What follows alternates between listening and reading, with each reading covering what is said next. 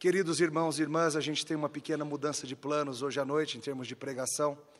Como está óbvio para vocês, eu estou com um problema sério na voz e hoje de manhã ainda foi possível pregar, mas Mateus estava já de sobreaviso que seria talvez preciso que ele assumisse corajosamente hoje à noite. E ele graciosamente aceitou, já está preparado. Então hoje nós vamos, por causa disso, interromper a série em Romanos apenas hoje. E Mateus vai fazer de uma série inteira, de começo a fim hoje, terceira João. E, e se Deus permitir, e orem por isso, semana que vem retornaremos, continuando em Romanos. Meu irmão, pregue a palavra do Senhor, traga Jesus Cristo a nós.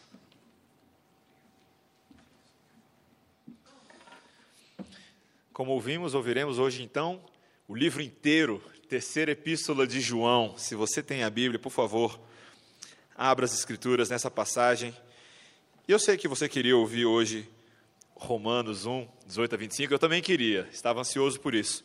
Mas ainda assim ouviremos a palavra do Senhor hoje à noite e com a oportunidade que temos, de fato, estudar um livro inteiro. São apenas 15 versículos na terceira epístola de João, e eu peço que você, à medida que nós formos lendo, que você escute com fé, que você escute com atenção, e que você, de fato, peça ao Senhor que fale ao seu coração na leitura da sua palavra, não somente no momento em que, no momento em que expomos a palavra, mas agora, à medida que formos lendo, preste atenção. A palavra de Deus, que é inerrante, é infalível e é para o nosso crescimento. Assim diz, versículo 1.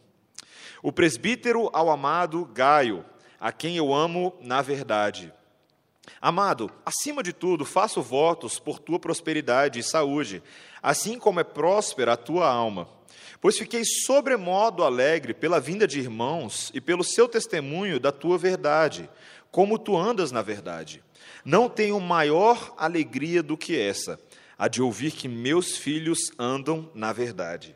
Amado, procedes fielmente naquilo que praticas para com os irmãos, e isto fazes mesmo quando são estrangeiros, os quais, perante a igreja, deram testemunho do teu amor.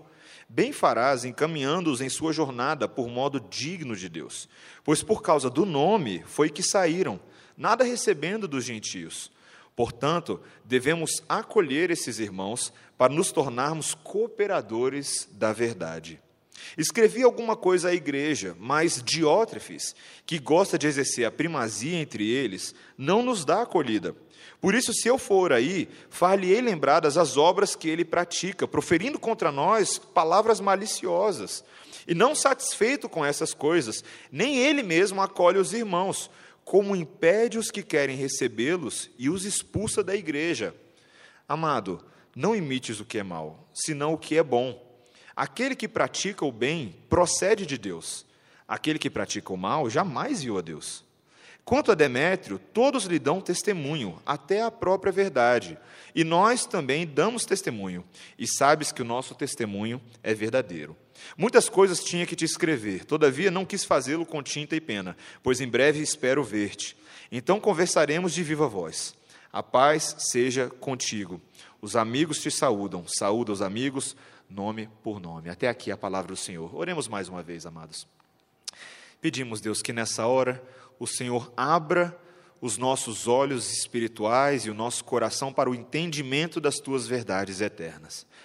Pedimos também, Deus, que ao fazer isso o Senhor nos transforme, para que cada dia mais sejamos mais parecidos com o nosso Senhor Jesus Cristo. No nome dele oramos. Amém, Senhor. Amados, apelidos são uma coisa que nós passamos a nos acostumar na nossa vida, não é verdade? Eu mesmo tenho um apelido, as pessoas que não sabem eu vou falar agora, é Choco. Muitas pessoas me chamam assim há muitos anos, para falar a verdade.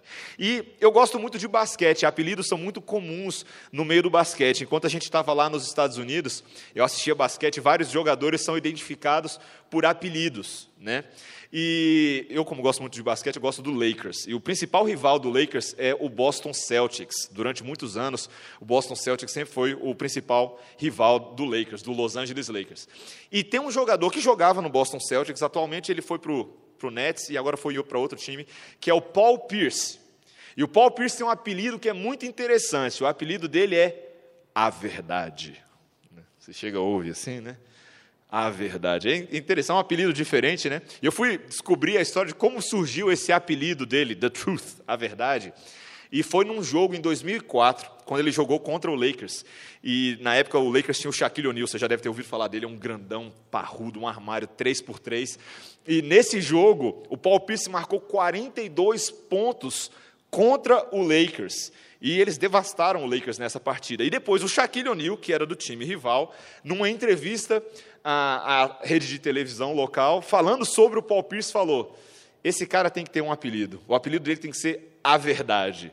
Porque ele é o verdadeiro jogo de basquete. Ele é, é o, o, perfeito jogo de basquete. Ele demonstrou isso em quadro hoje, fazendo 42 pontos, não sei quantas assistências. Ele, ele é ele encapsula o que é a essência do jogo de basquete. E eu achei muito interessante que o apelido de alguém seja a verdade. Mas sabe o que é interessante, queridos? Quando nós lemos as Escrituras, as Escrituras chamam alguém de a verdade. E esse alguém é Jesus. Lá em João 14,6, você tem o texto que diz que ele respondeu aos discípulos: Eu sou o caminho, a verdade e a vida. E ninguém pode vir ao Pai se não for por meio dele. A Bíblia chama Jesus e os seus seguidores como o povo da verdade, o povo do caminho. E muitas vezes nós somos identificados assim, de acordo com as Escrituras. Mas ser um povo da verdade, numa época de inverdades, não é uma coisa muito fácil. É muito difícil falar sobre verdade, ou sobre absolutos, ou sobre verdades imutáveis, numa época em que essa ideia está caindo fora da popularidade que hoje em dia falar sobre verdade é uma coisa meio fora de moda. Na verdade, hoje nós falamos sobre verdades, não uma verdade. Nesse tempo pós-moderno em que nós estamos, a verdade é aquilo que funciona para mim e aquilo que funciona para você no seu contexto. E essa verdade pode ser adequada e pode ser mudada à medida que a situação demanda que haja uma nova verdade. Isso se aplica hoje ao conceito moderno e à, e à tentativa de redefinição de casamento, de valores, de família, de verdade, no sentido de sermos honestos com aquilo que é verdadeiro. Vivemos num tempo difícil em que ser o povo da verdade não é uma coisa tão popular. Parece, inclusive, uma coisa pouco tolerante, pouco graciosa para com aqueles que pensam de maneira diferente. E o apóstolo João, ao escrever essa carta que você tem diante de você, ele tenta encorajar a igreja para quem ele está escrevendo, no sentido de de fato sermos um povo da verdade.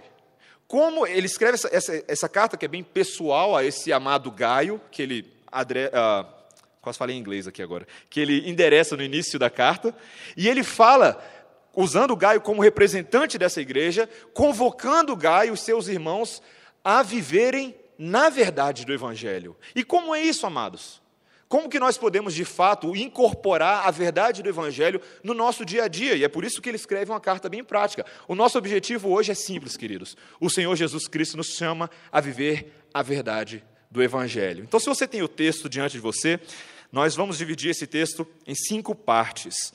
E nessa primeira nessa parte, queremos ver sobre a identidade da verdade. Veja que no versículo 1 ah, o presbítero, no caso João, que se identifica como o presbítero, escreve ao amado Gaio, que é o representante dessa igreja, dessa comunidade, que muitas vezes é, é identificada como comunidade joanina, aquelas comunidades que faziam parte do ministério apostólico do presbítero João, do apóstolo João. E ele começa na carta dizendo que Gaio é esse amado a quem ele ama na verdade. É muito interessante quando você vai ler uma carta. Muitas vezes nós começamos, você vai escrever uma cartinha para alguém que te deu um presente. Aí você coloca no início da carta: "Querido fulano e fulana", né? E muitas vezes as cartas têm estruturas fixas que a gente simplesmente reproduz em todas as cartas. Mas na Bíblia não é assim. Quando nós percebemos na Bíblia a maneira como João endereça os seus amados, ele fala palavras verdadeiras. A primeira coisa que ele diz, ele fala: Eu amo você na verdade. É de verdade, Gaio, que eu te amo. Não é simplesmente palavras bonitas para para tratar dos assuntos que temos para tratar. E ele começa a mostrar essa identidade da verdade que caracteriza ou deve caracterizar o povo de Deus. Veja no versículo 2: Amado, acima de tudo, faço votos por tua prosperidade e saúde, assim como é próspera a tua alma. Ou seja, o desejo de João para com Gaio é, é que, de fato, ele seja agraciado e abençoado por Deus, na mesma medida em que ele é abençoado espiritualmente nas regiões celestiais.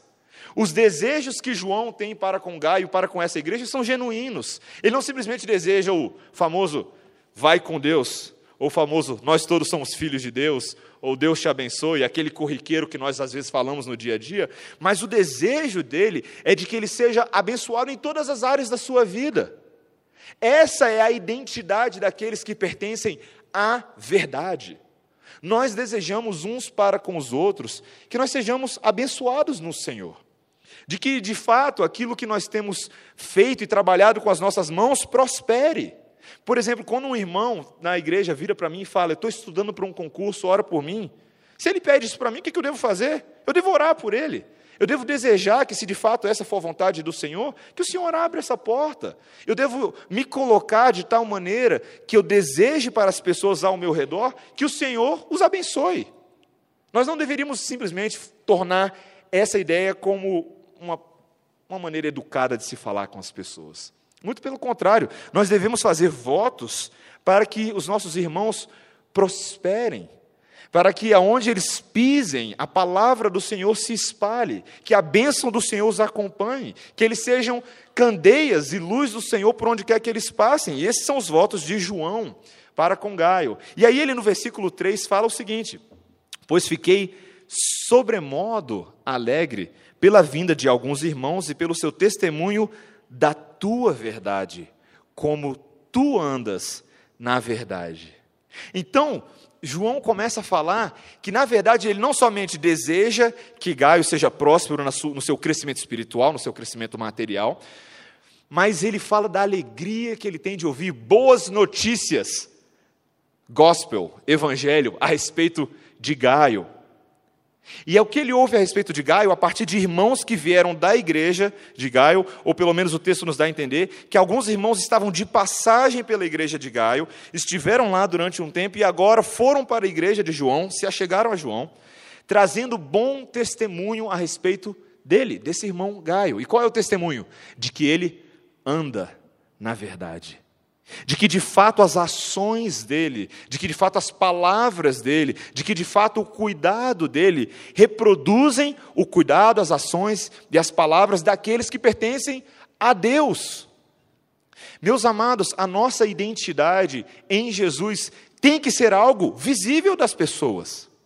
Nós não devemos ser o, o, famoso jargão do crente visível ou do crente agente secreto. Eu quero te dizer uma coisa: se você pertence a Deus, e se você de fato é salvo pelo Evangelho de Cristo Jesus, isso tem que ser um assunto notável para as pessoas ao seu redor.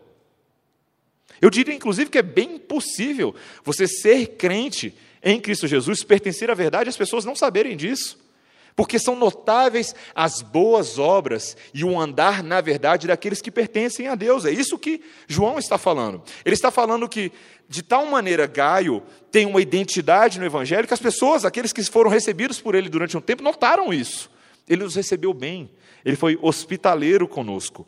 E João fala no versículo 4 que a maior alegria que ele tem, veja o versículo 4: não tenho maior alegria do que essa, a de ouvir que meus filhos andam na verdade. João, que se considera um pai espiritual, e essa, essa maneira de falar, meus filhos, que é muito característica não somente de João nas suas epístolas, mas também de Paulo, quando fala meus filhinhos, por quem eu tenho dores de parto, desejando que Cristo seja formado neles. Ou seja, esse desejo que Paulo e João têm de que de fato sejamos um povo da verdade de que de fato na nossa carteira de identidade espiritual conferida pelos méritos de Cristo, quando as pessoas olhem e vejam as nossas informações, eles possam ver que nós somos o povo do caminho, que nós somos da seita dos nazarenos, que nós somos daqueles que se alegram em falar daquele que nos chamou das trevas para a sua maravilhosa luz. Essa é a primeira coisa que João fala. Não existe maior alegria do que essa, queridos, de ser o povo de Jesus. Tem uma música que a gente gosta de cantar quando eu era mais novo. É uma música que era assim, a gente não canta mais hoje em dia, mas era assim: eu, eu, eu, eu quero é Deus. Aí depois fala: eu, eu, eu, eu quero é Deus. Não importa o que vão pensar de mim, eu quero é Deus. Né? A gente talvez não cante mais hoje, mas essa música tem uma verdade muito séria.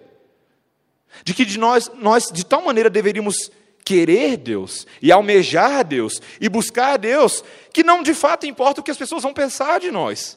Muito pelo contrário, nós queremos que as pessoas passem a olhar essas coisas e queiram Deus também. Que eles queiram a verdade, como nós lemos hoje no texto: conhecereis a verdade e essa verdade vos libertará. É essa a identidade, é esse o RG espiritual que importa e que faz sentido e que dá alegria para o apóstolo João quando ele ouve a respeito de Gaio. Nós precisamos ver, queridos, que nós temos de fato uma identidade no, na verdade, e nós precisamos nos alegrar nela. Não deveria ser motivo de vergonha, como ouvimos na semana passada, ser chamado cristão. Na verdade, existe honra nisso, em ser perseguido por causa do Evangelho. Paulo sabia que ele olhava para as circunstâncias da vida dele, para as inúmeras aflições que ele passou, provavelmente algumas que eu e você nunca conhecemos, a de ser perseguido e ser maltratado da maneira como ele foi, e ele via nisso motivo de glória e de orgulho e de alegria porque aquilo era um símbolo das marcas da cruz que ele carregava no corpo. É muito bom ser da verdade. Essa é a primeira parte que eu queria falar. Mas agora, amados, nós devemos buscar praticar essa verdade. É o que João vai falar a partir do versículo 5, quando ele diz: leia comigo, Amado, procedes fielmente naquilo que praticas para com os irmãos, e isto fazes, mesmo quando são estrangeiros, os quais perante a igreja deram testemunho do teu amor bem farás encaminhando-os em sua jornada por modo digno de Deus, pois foi por causa do nome que saíram, nada recebendo dos gentios. Ou seja, João está falando para a gente o que eu acabei de falar alguns segundos atrás, de que ele recebeu esse grupo de pessoas, que era um grupo de pessoas ou missionários itinerantes, talvez pastores que estavam fazendo ministério naquela região, e que não eram conhecidos anteriormente de Gaio.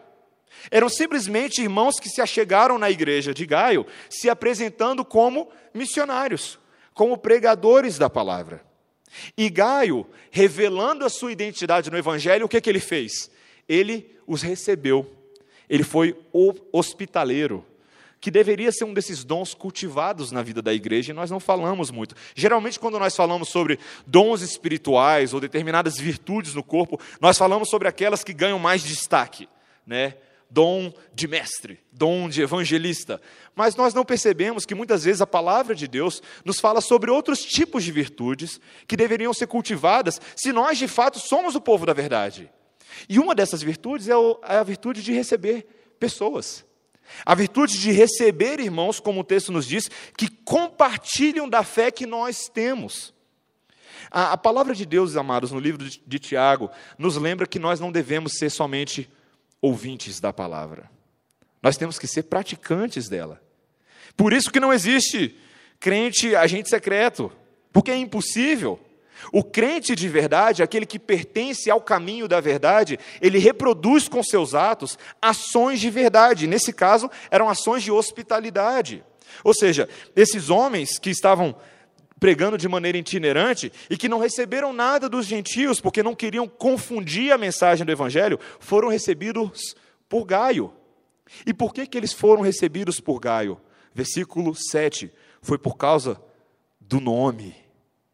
Esses homens que passaram a trabalhar exclusivamente em tempo integral por causa do reino, compartilham do mesmo nome, com N maiúsculo, que você, Gaio. E é por isso que no versículo 8, o João diz da seguinte maneira para Gaio: Nós devemos acolher esses irmãos para que assim nos tornemos cooperadores com a verdade.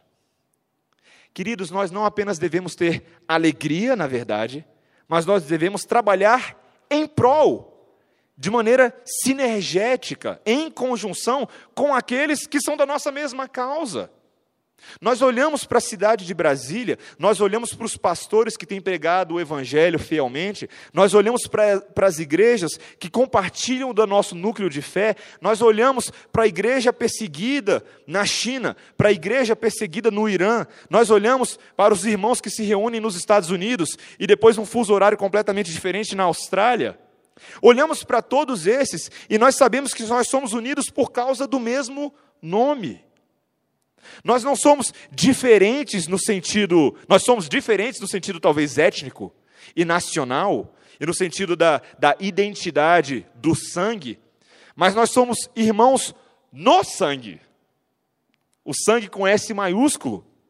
Quando nós recebemos um missionário na igreja que talvez não, não saiu desse meio, ou um pastor, ou um irmão, você se encontra com um irmão no self-service que você come todo dia ao meio-dia, ali na 304 Sul, e esse irmão diz crer no Senhor Jesus, a partir daquele momento você tem informações suficientes para saber que ele é seu irmão no DNA espiritual, que é o que importa o do sangue do Cordeiro que tira o pecado do mundo. É por causa desse sangue, é por causa desse nome, que nós podemos olhar para todos aqueles que cooperam com o Evangelho e falar assim: quero cooperar com Ele, quero praticar a verdade, quero ser alguém que possa ser também em prol do reino de Deus.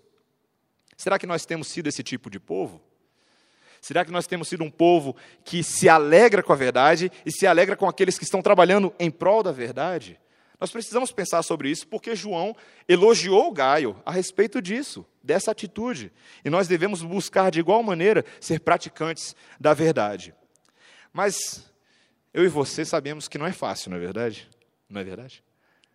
Não é fácil viver nesse mundo, especialmente quando dentro da igreja tem muitos que não pensam dessa forma. Veja o versículo 9, quando João introduz essa nova sessão para tratar de um problema específico na vida da igreja. Ele diz, versículo 9: Escrevi alguma coisa à igreja, mas Diótrefes, que gosta de exercer primazia entre eles, não nos dá acolhida. Por isso, se eu for aí, far-lhe-ei lembradas as obras que ele pratica, proferindo contra nós palavras maliciosas. Tem um tal de Diótrefes aí na sua igreja, que esse aí é pedra no sapato. Diótrefes é. Você já viu esse na igreja? De vez em quando aparece uns desses. Gosta de exercer a primazia entre os irmãos. Ele se acha mais importante do que a média. Ele acha que a igreja é dele que a igreja, que ele é um dos donos, dos administradores informais da igreja. Não simplesmente no sentido de falar, coloca essa flor aqui ou abaixa esse volume da caixa de som, mas ele não dá acolhida àqueles que compartilham da verdade.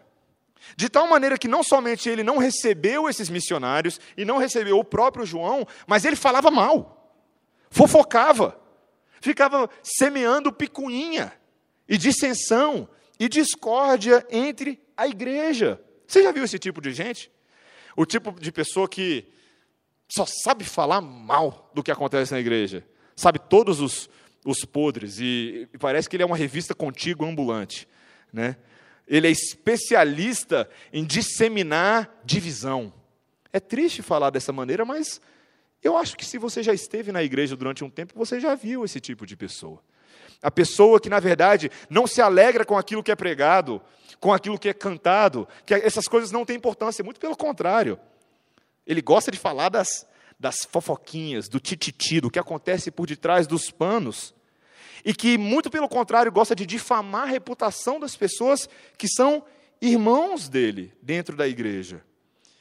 E João estava irado com relação a Diótrefes, com relação à maneira como ele estava difamando a reputação não só de João, mas ele não estava acolhendo esses outros irmãos. E veja bem o que mais ele falava, versículo 10, a partir da segunda parte.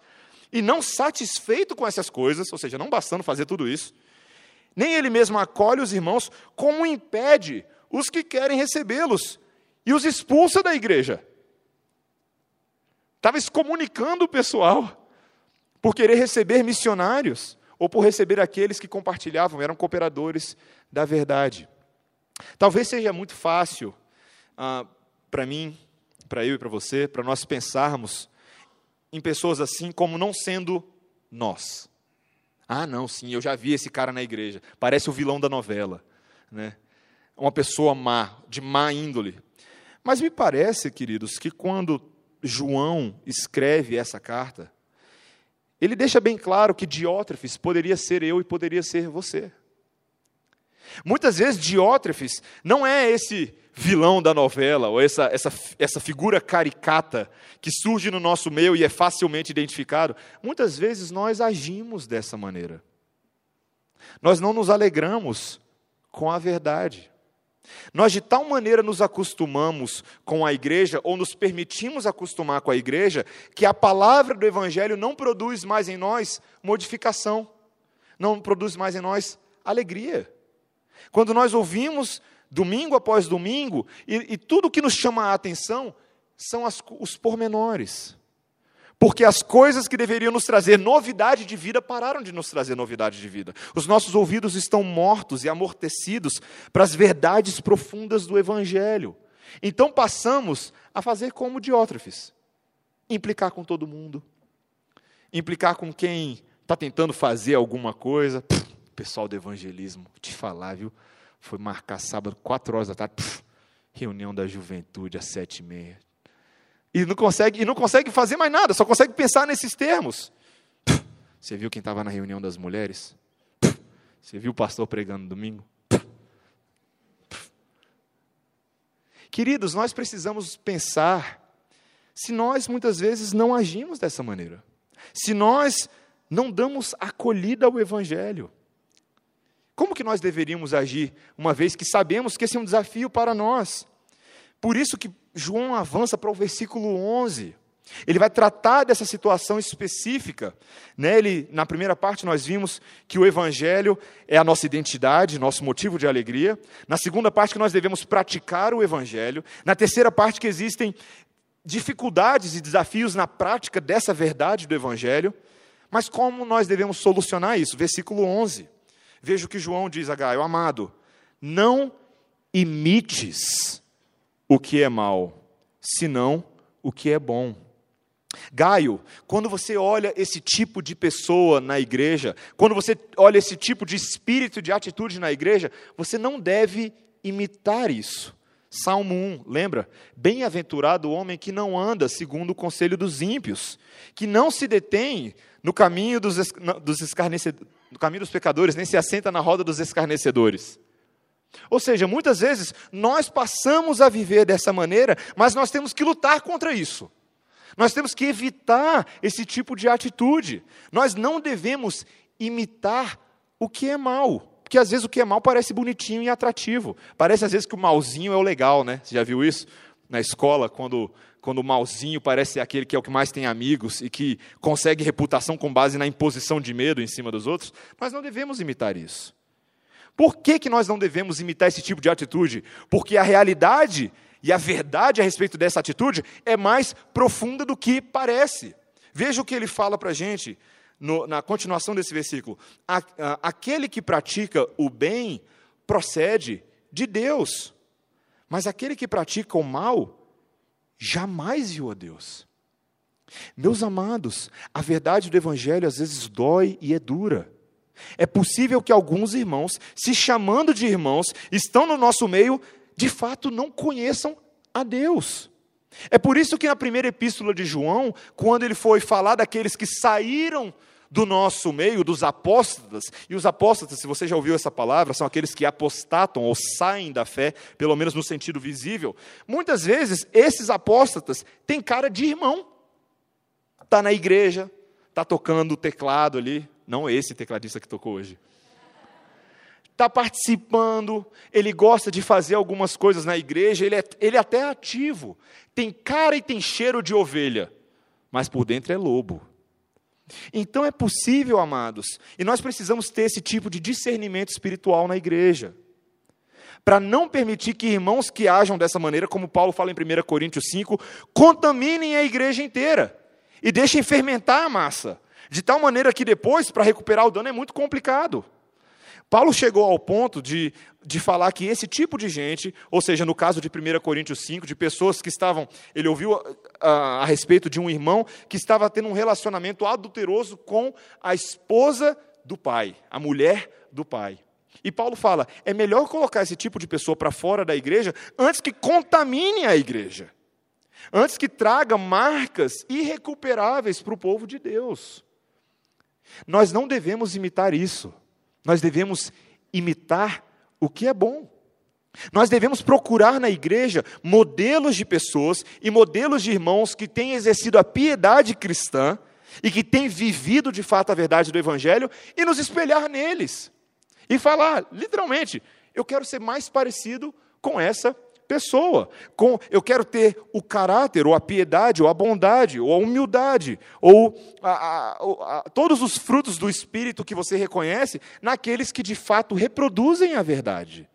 Nós devemos buscar isso. E como é que João vai tratar disso? Ele vai dar um exemplo. Ele fala no versículo 12: Quanto a Demétrio, todos lhe dão testemunho, até a própria verdade, e nós damos testemunho. E sabes que o nosso testemunho é verdadeiro. Ou seja, João está enviando alguém para tratar com essa comunidade. E essa pessoa é Demétrio, é um mensageiro da parte de João. E Demétrio não é Diótrefes. Se, né, se Paul Pierce no meu exemplo inicial, era a verdade, provavelmente Diótrefes é a mentira, né? Mas Demétrios não. Demétrios é aquele a respeito de quem todas as pessoas dão testemunho verdadeiro. João simplesmente está falando: se está faltando alguma referência aí do que significa viver na verdade, deixa que eu estou mandando para você um cara chamado Demétrios. E Demétrios, ó, Demétrios é joia. Demétrios, nós damos testemunho a respeito deles. E vocês sabem que o nosso testemunho é verdadeiro. Vocês podem confiar. Meus amados, é tão bom quando o povo de Deus é identificado dessa maneira. É tão bom quando os filhos de Deus, aqueles que são adotados em Cristo Jesus, são identificados pelo mundo e pela igreja como um povo que dá testemunho da verdade. Eu, nesse tempo nos Estados Unidos, nesses quatro anos, eu tive a oportunidade de compartilhar com um pastor que vai estar falando para a gente aqui em novembro, se tudo estiver bem encaminhado, se for da vontade do Senhor. E nesse período, foi muito bom estar perto de alguém que dá exemplos reais e visíveis todos os dias do que significa crer na verdade. É muito bom estar perto de pessoas que são transformadas no seu caráter. Eles nos estimulam, eles nos encorajam, eles nos trazem ânimo, eles nos trazem uma nova perspectiva de vida. É muito bom estar numa igreja com irmãos que são empolgados por causa do Evangelho, que são animados, que amam as Escrituras, que amam o Senhor, que amam a conversão de almas, que amam a expansão do reino, que amam a obra missionária, que amam a efetivação do reino através da palavra. Por quê? Porque essas pessoas fazem você pegar fogo, meu irmão. Quando você fica do lado delas um pouquinho, quando você tem a oportunidade de gastar algum tempo conversando com elas, você fala assim: cara, que bacana, que legal. Eu, eu realmente quero saber mais a respeito disso. Eu vejo que eu não conheço tão bem a Bíblia assim como você está falando. Me fala um pouco mais disso. Me fala um pouco mais desse projeto da juventude que está indo fazer um trabalho lá na Missão Além. Me fala um pouquinho mais desse tal missionário Fábio Ribas que veio aí faz um trabalho lá no Mato Grosso. Me fala um pouco mais. Me fala um pouco mais do que, que significa viver a verdade. Nós precisamos disso, queridos. Nós precisamos dessa contaminação positiva do Evangelho no nosso meio para que o nosso coração seja encorajado. E a última coisa que João vai falar é que ele mesmo quer dar o exemplo disso. Ele não simplesmente delega essa responsabilidade a Demétrio, mas ele fala no versículo 13: Muitas coisas eu tinha que te escrever, todavia não quis fazê-lo com tinta e pena. Por quê? Porque em breve eu mesmo quero aí te ver, Gaio. Eu mesmo quero estar aí e te ver, então conversaremos de viva voz. Tanto João quanto Paulo e outros apóstolos tinham alegria nessa expectativa de estou indo aí para a gente conversar, para nós compartilharmos um dom, para nós podermos nos edificar mutuamente, para que você possa ver que eu simplesmente não desejo a distância, mas eu desejo caminhar com vocês. Nós não apenas devemos imitar aquilo que é verdadeiro, queridos, mas nós temos uma responsabilidade pelas nossas palavras e os nossos compromissos de verdade. A melhor coisa quando nós, ah, nós estamos na igreja e, e observamos um pastor pregando a palavra, não é simplesmente a habilidade dele em compartilhar o evangelho, mas é quando o pastor também põe a mão na massa. Não é bacana isso? Não é bacana quando você pode olhar para os seus presbíteros, ou diáconos, ou a professora da, da infância, ou aquele que está dando aula de princípios básicos da fé, ou aqueles que participam numa espécie de sopão evangelístico, e olhar não somente as palavras de vida que eles compartilham, mas ver o pessoal botando a mão na massa. Ver o pessoal agindo em conformidade com a verdade do Evangelho. Foi por isso que Paulo, quando está interagindo com Pedro em Gálatas 2, vocês lembram dessa interação? Que Paulo estava ah, com os Gálatas e Pedro e aqueles que eram da parte da circuncisão de Tiago vêm para conhecer o trabalho, para passar alguns dias juntos. E Paulo, que estava sentado com os gentios, e Pedro também estava, quando esses se chegaram da parte da circuncisão, o que, que Pedro fez? Sai da mesa e vai se sentar com outros. E Paulo se levanta e confronta Pedro de maneira pública. E ele fala: Pedro, o problema é que é o seguinte: eu sei que você é apóstolo, mas o problema é que as suas ações, as suas atitudes não estão condizendo, não são coerentes com a verdade do Evangelho. O que, que adianta você falar que é apóstolo se você não está agindo como tal? O que, que adianta você falar que é crente, meu irmão, se você não age, às vezes, como tal? Nossas ações precisam denunciar a vida de Deus que está dentro de nós. Nós precisamos pedir a Deus que nos faça assim. Um povo mão na massa. Um povo que não fala sobre amor, um povo que ama. Um povo que simplesmente não fala sobre o Evangelho como uma ideia distante, mas um povo que encarna a missão do Evangelho, não no sentido, muitas vezes, do que a, simplesmente a missão integral tem falado, essa encarnação do, do Evangelho social, mas as implicações completas do Evangelho na anunciação da palavra dele e na vida do Evangelho à medida que nós vivemos nesse mundo. Nós precisamos, queridos, ser um povo de palavra e um povo de ação. E isso significa viver na verdade. Nós temos uma identidade, nós precisamos praticá-la, nós precisamos ser desafiados com a vida da verdade, nós precisamos imitar aqueles que estão fazendo o bem e não o mal, e nós precisamos ser responsáveis pela nosso, pelo nosso compromisso com Deus diante do mundo com relação a verdade. Essa é a mensagem do livro inteiro de João. E essa é a mensagem de todas as Escrituras. Nós fomos salvos em Cristo Jesus para a prática de boas obras. Nós não somos salvos por meio das obras, mas nós somos salvos para que as pessoas vejam a maneira como os discípulos de Jesus se amam e façam o quê? Glorifiquem a Deus. Para que as pessoas vejam a verdade sendo trabalhada e desenvolvida no nosso meio e façam o quê? Queiram saber o que é isso.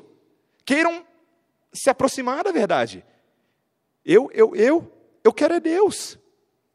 Não importa o que vão pensar de mim, eu quero é Deus. Quando o objetivo do povo de Deus é, primeiramente, buscar agradar aquele que nos chamou tão graciosamente das trevas para a luz, o mundo percebe isso.